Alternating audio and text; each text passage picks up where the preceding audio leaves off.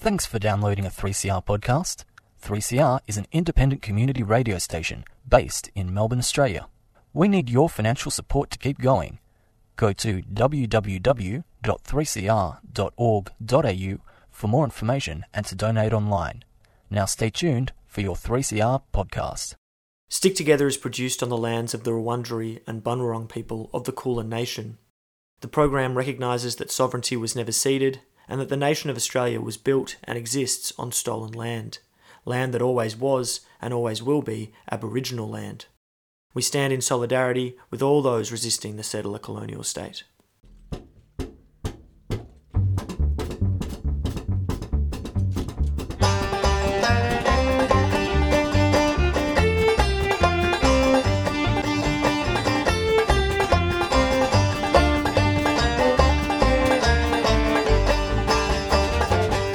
G'day again. My name's Jackson McInerney, and you are listening to Stick Together, a program dedicated to union news, workers' stories, and social justice. Stick Together is produced in the Melbourne studios of 3CR Radio and broadcast across the country on the Community Radio Network. The program is financially supported by the Community Broadcasting Foundation, and we thank them for their ongoing assistance. On today's program, we will take a closer look at the global trial of the four day working week Unions have been interested in capping the hours required to take a living wage home since the boss first hung a clock in plain sight. Yet, with this global trial being largely directed by some of the world's largest corporations, can we trust it is in workers' interests? Could this finally represent a delivery of the long overdue technology dividend? For decades, we've seen cloud computing, social media, and automation create skyrocketing profit and proliferate profligate billionaires across the world. How have these new benefits been delivered to workers, and will a four day working week help balance that equation? First up on Stick Together, though, some union news.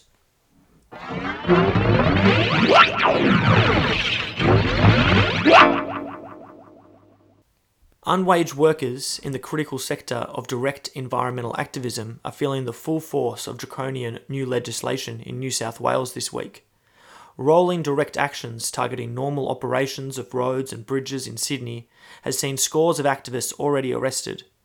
The new laws, rushed through Parliament in April this year, can now see protesters fined up to $22,000 and jailed for up to two years for protesting without permission on public roads, rail lines, tunnels, bridges, and industrial estates. After successful actions in Newcastle in March 2022 and November 2021, Blockade Australia is leading the disruptive actions plan for Sydney at the end of June and start of July.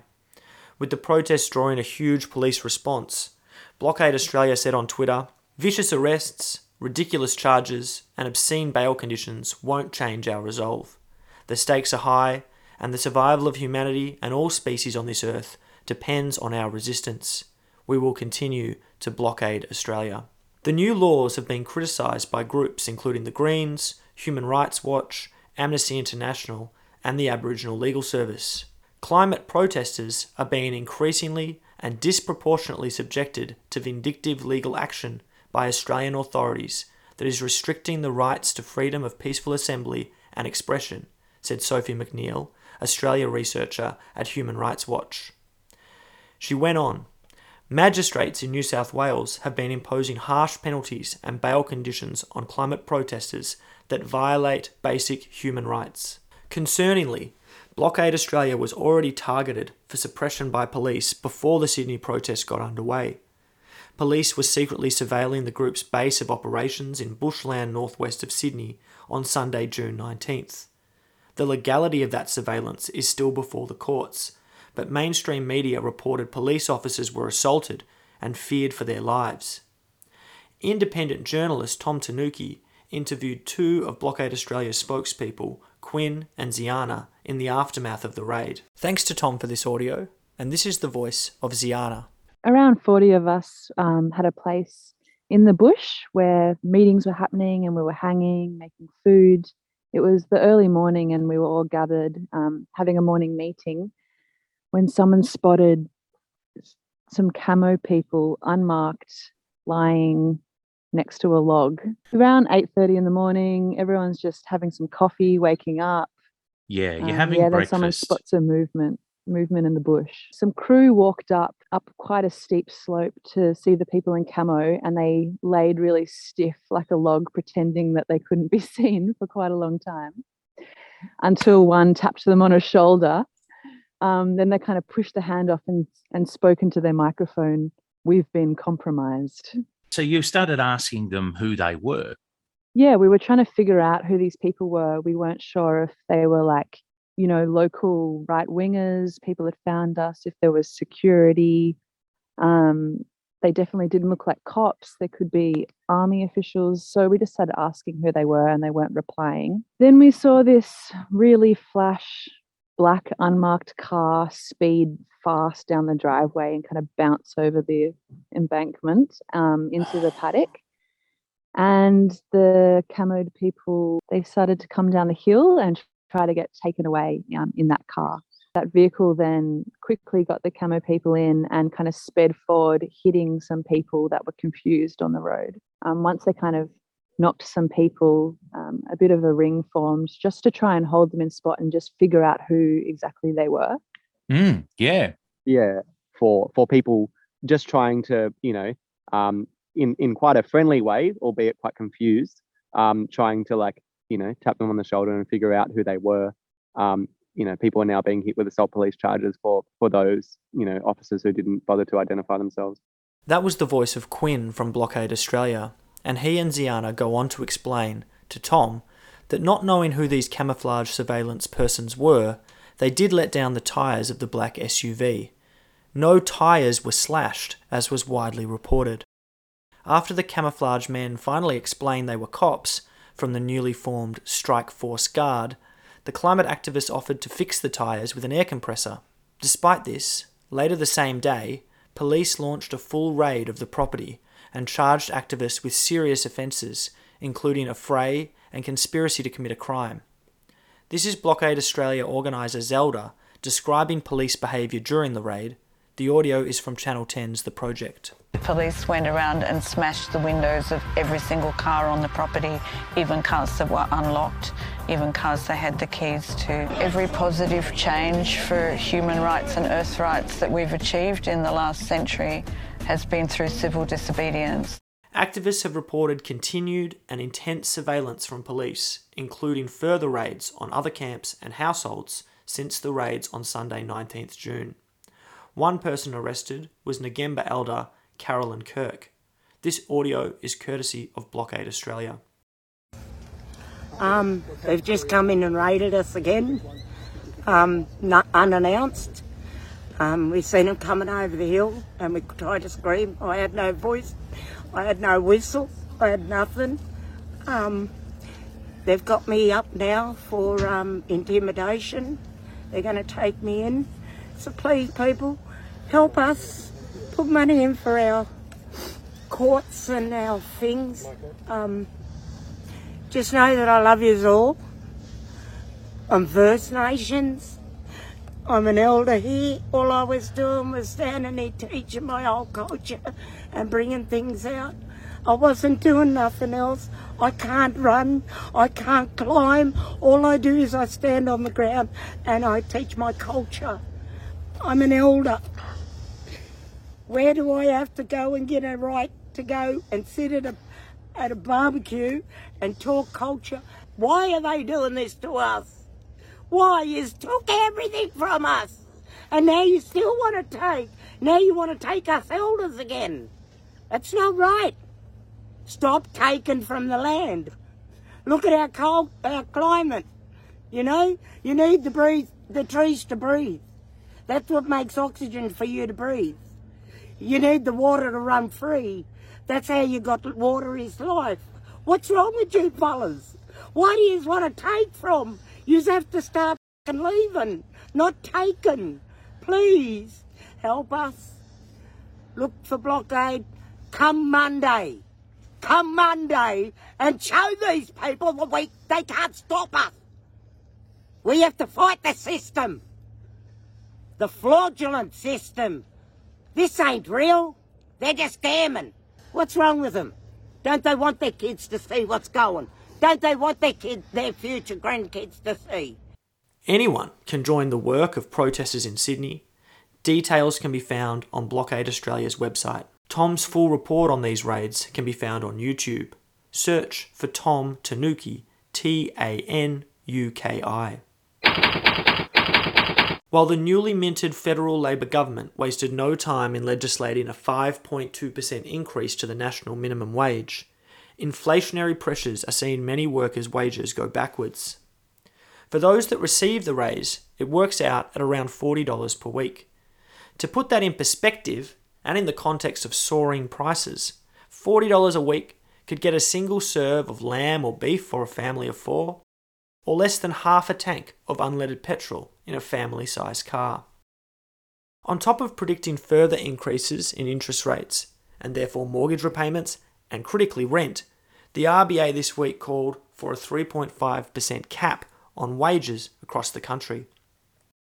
With inflation currently at 5.2 and even higher for essential goods like food, petrol, housing and healthcare, this cap would effectively mean a pay cut for hundreds of thousands of Australian workers. Unions across the country are rejecting the call for workers' austerity by the RBA, with a spike in rhetoric and strikes noticeable in every state.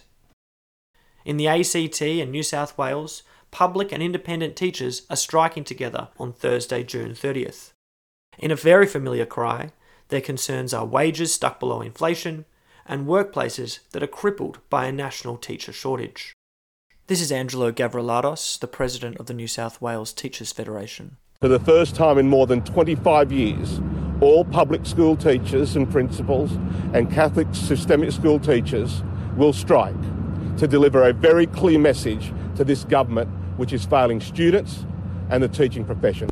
A 3% increase is an insult. It doesn't even deal with inflation.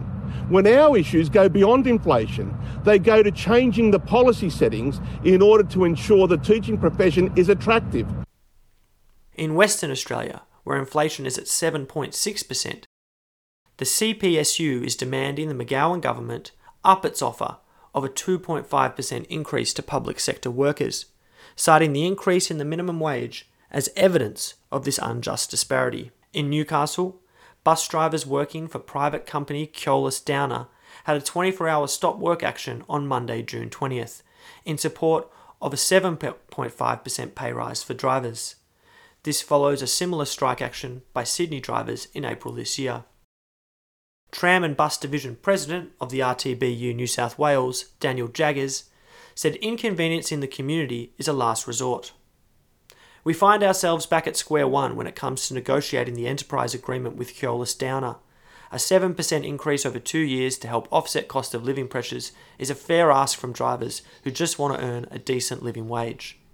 All of this could be avoided if Keolis Downer would budge from the original insufficient offer made to drivers which would see their wages go backwards, said Jaggers. The private operator's solution was to then tell members they could earn more if they worked more. What an insult. We've said it before, and we'll say it again. If Keolis Downer says it can only pay what the government provides, then Transport Minister David Elliott needs to readjust the government contracts with private operators and stop punishing drivers for their privatisation bungle. You're listening to Stick Together on the Community Radio Network. Workers' stories, union news, and social justice. A large trial of a reduced working week kicked off in the UK in June this year, with 70 companies and 3,300 workers moving from a five day working week to a four day working week with no loss of pay. The trial is organised and promoted by not for profit organisation Four Day Week Global. Four Day Week Global was founded by New Zealand based entrepreneur Andrew Barnes and is managed by he and his partner Charlotte Lockhart. Barnes trialled the idea on his own company, New Zealand's financial services giant Perpetual Guardian, in 2018, allowing all workers to take an extra day off each week for a year without any loss in pay or benefits. Four Day Week Global is touting the new UK trial as the largest ever, with companies in industries including education, consultancy, banking, housing, retail, hospitality, communications, and electronic gaming all participating. Trials in Australia are set to commence in August this year. Despite the rhetoric of four day week global, the idea of a shorter working week for a living wage is not new. Spain was the first country to legislate maximum hours for factory workers in 1593. Today, German workers have some of the world's lowest weekly hours worked, averaging 34.2 hours, while maintaining relatively high productivity. In Iceland, 2,500 workers successfully trialled a reduced working week in 2015. Today, more than 90% of Icelanders work less than 35 hours per week. In the USA, Democratic Representative from California Mark Takano introduced a bill this year to standardize the working week at 32 hours. And across the Bass Strait, Jacinda Ardern has suggested four day weeks could boost domestic tourism and propel recovery from COVID in New Zealand. Here in Australia, of course, the Melbourne stonemason strike of April 21st, 1856, demanded eight hours' work as a daily maximum. At the time, workers, including children, typically worked from dawn till dusk, six days a week. Keys to the demand for reduced working hours was the idea that workers needed more time for their own education and personal growth, as well as time to fulfill the other roles their lives demanded that of partner, parent, carer, and member of a community. Interestingly, this idea of work life balance remains a cornerstone of arguments for reduced hours in modern times. Have a listen to this recruitment advertisement targeting international IT workers to move to Germany for a 30 hour workweek. Is working 30 hours a week the perfect work life balance for you? Then go to 30 for Future and find tech and IT jobs in Germany. Find progressive companies who trust you to get your work done in 30 hours and appreciate you as a full time employee for a more balanced life with more creativity and productivity so you can have a three day weekend or just work from 9 a.m. to 3 p.m. and spend the rest of the day doing the things you love. Sound good? Then go to 30forfuture.de and sign up for the weekly newsletter. 30 for Future, connecting progressive companies with elite employees. Ah, still here? Then we would like to share five more facts with you. 1. Microsoft Japan tested the four day workweek and productivity increased by 40%. 2. The psychologist Kay Ericsson discovered that many experts can only achieve four to five hours of highly focused cognitive work daily. 3. A New Zealand study suggested that a 30 hour workweek reduces stress level by 27% and increases work life balance by 45%. 4.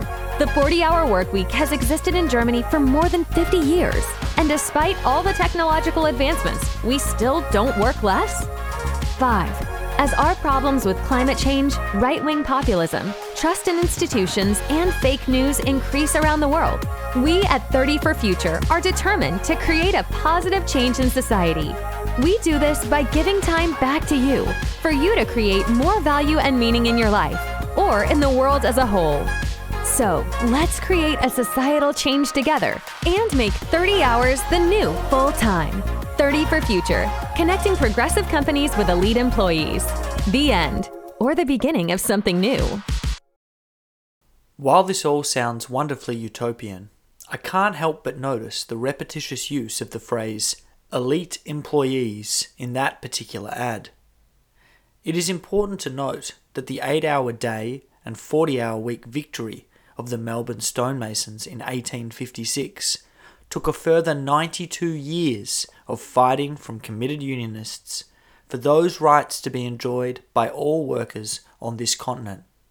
In truth, there are still many Australian workers who go without those rights. In recent comments to the program, Godfrey Moase was keen to point out that the four day week global trials will go nowhere without the support and involvement of trade unions. Any mention of unions is conspicuously absent from four day week global materials online. Plus, listen to these comments from co founder Charlotte Lockhart. Audio courtesy of Euronews. Well, the idea of a shorter working week is something that Charlotte Lockhart has been campaigning for for a while. She's CEO of Four Day Week Global, and she joins me now live from Auckland in New Zealand. Thanks very much for joining us on Good Morning uh, Europe. Now, we've heard this uh, call from your Prime Minister for employers to consider uh, a four day working week, but in this COVID 19 era, um, amidst an economic slump, is that really a good idea? It's a good idea now more than ever. One of the things that we're finding as we talk to businesses around the world is that they're still needing to be innovative and that but the focus on productivity is more important than ever.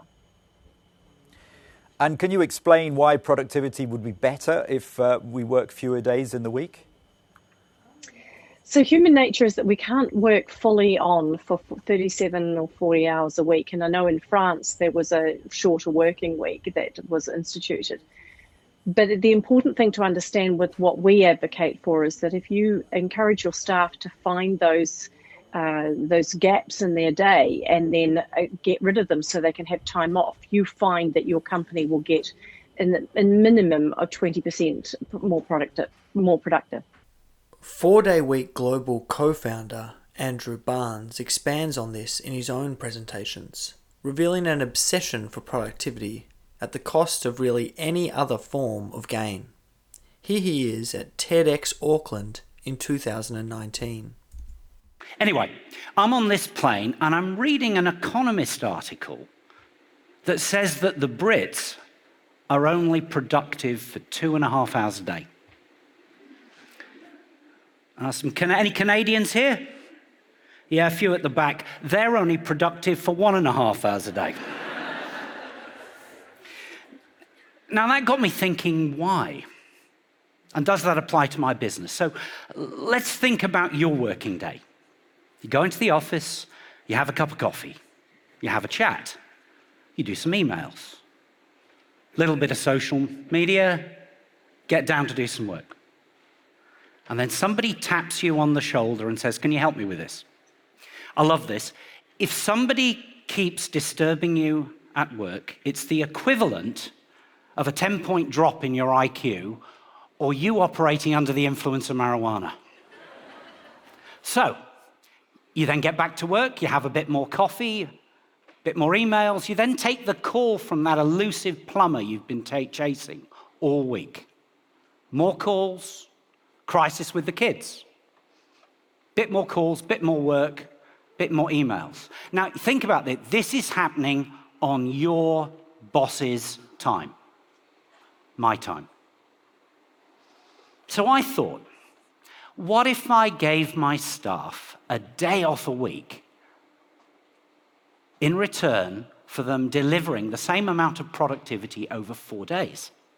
Because if you think about it, if you are only productive for two and a half hours a day, you only have to get another 45 minutes in each of those four days. Uh, Canadians at the back, of course, only need to do 18 minutes a day.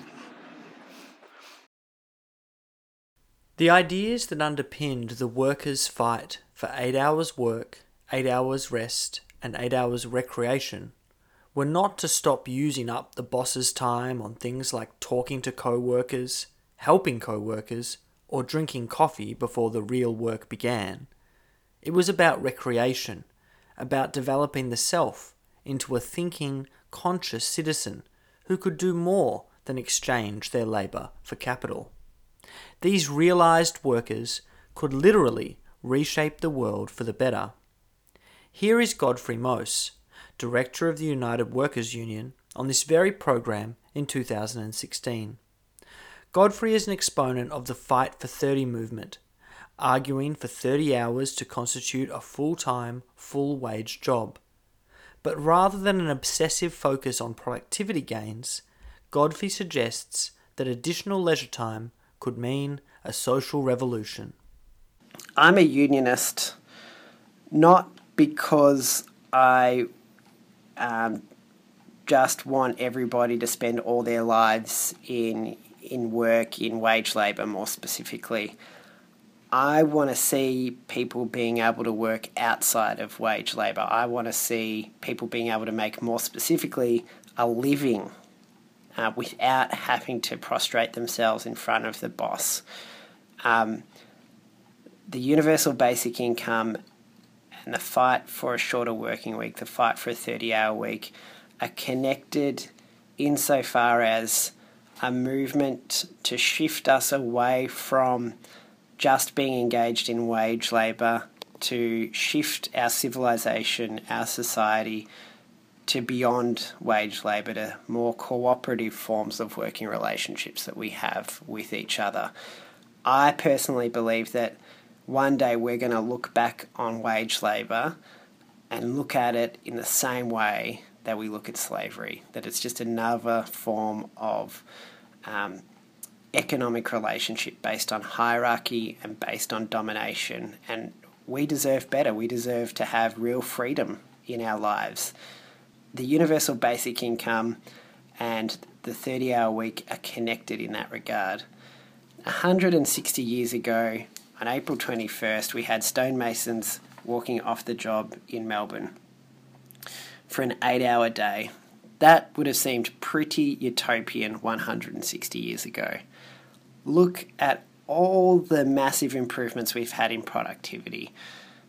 What we've got coming in terms of robotics, automation, 3D printers, um, algorithms uh, with computers, all of that. Surely we can all live secure, modestly prosperous lives working a 30 hour week and everyone having a minimum basic income because we have put the wealth of our society into the commons and out of the hands of the few, out of the hands of big global multinationals like Chevron. That's how they're connected. Hmm. Universal basic income, shorter working hours, they're all part of a movement to create a new civilization, to create a decent, prosperous future for all of us, where we can give to our children and our great grandchildren the gift of reaching their full potential, their full development as human beings, because they're not blighted by the need to work a job that they dread every morning, that they don't want to go to, that doesn't develop their talents, that um, infantilizes them, treats them like kids. We have that opportunity to pass that on, and I think we need to fight for that so that we can create a new, better future for all of us. Thanks so much for listening to another episode of Stick Together. I'm Jackson McInerney, and it's great to be back. Looking forward to your company next time, and remember, whatever you do, wherever you are, there's a union for you. Stick together.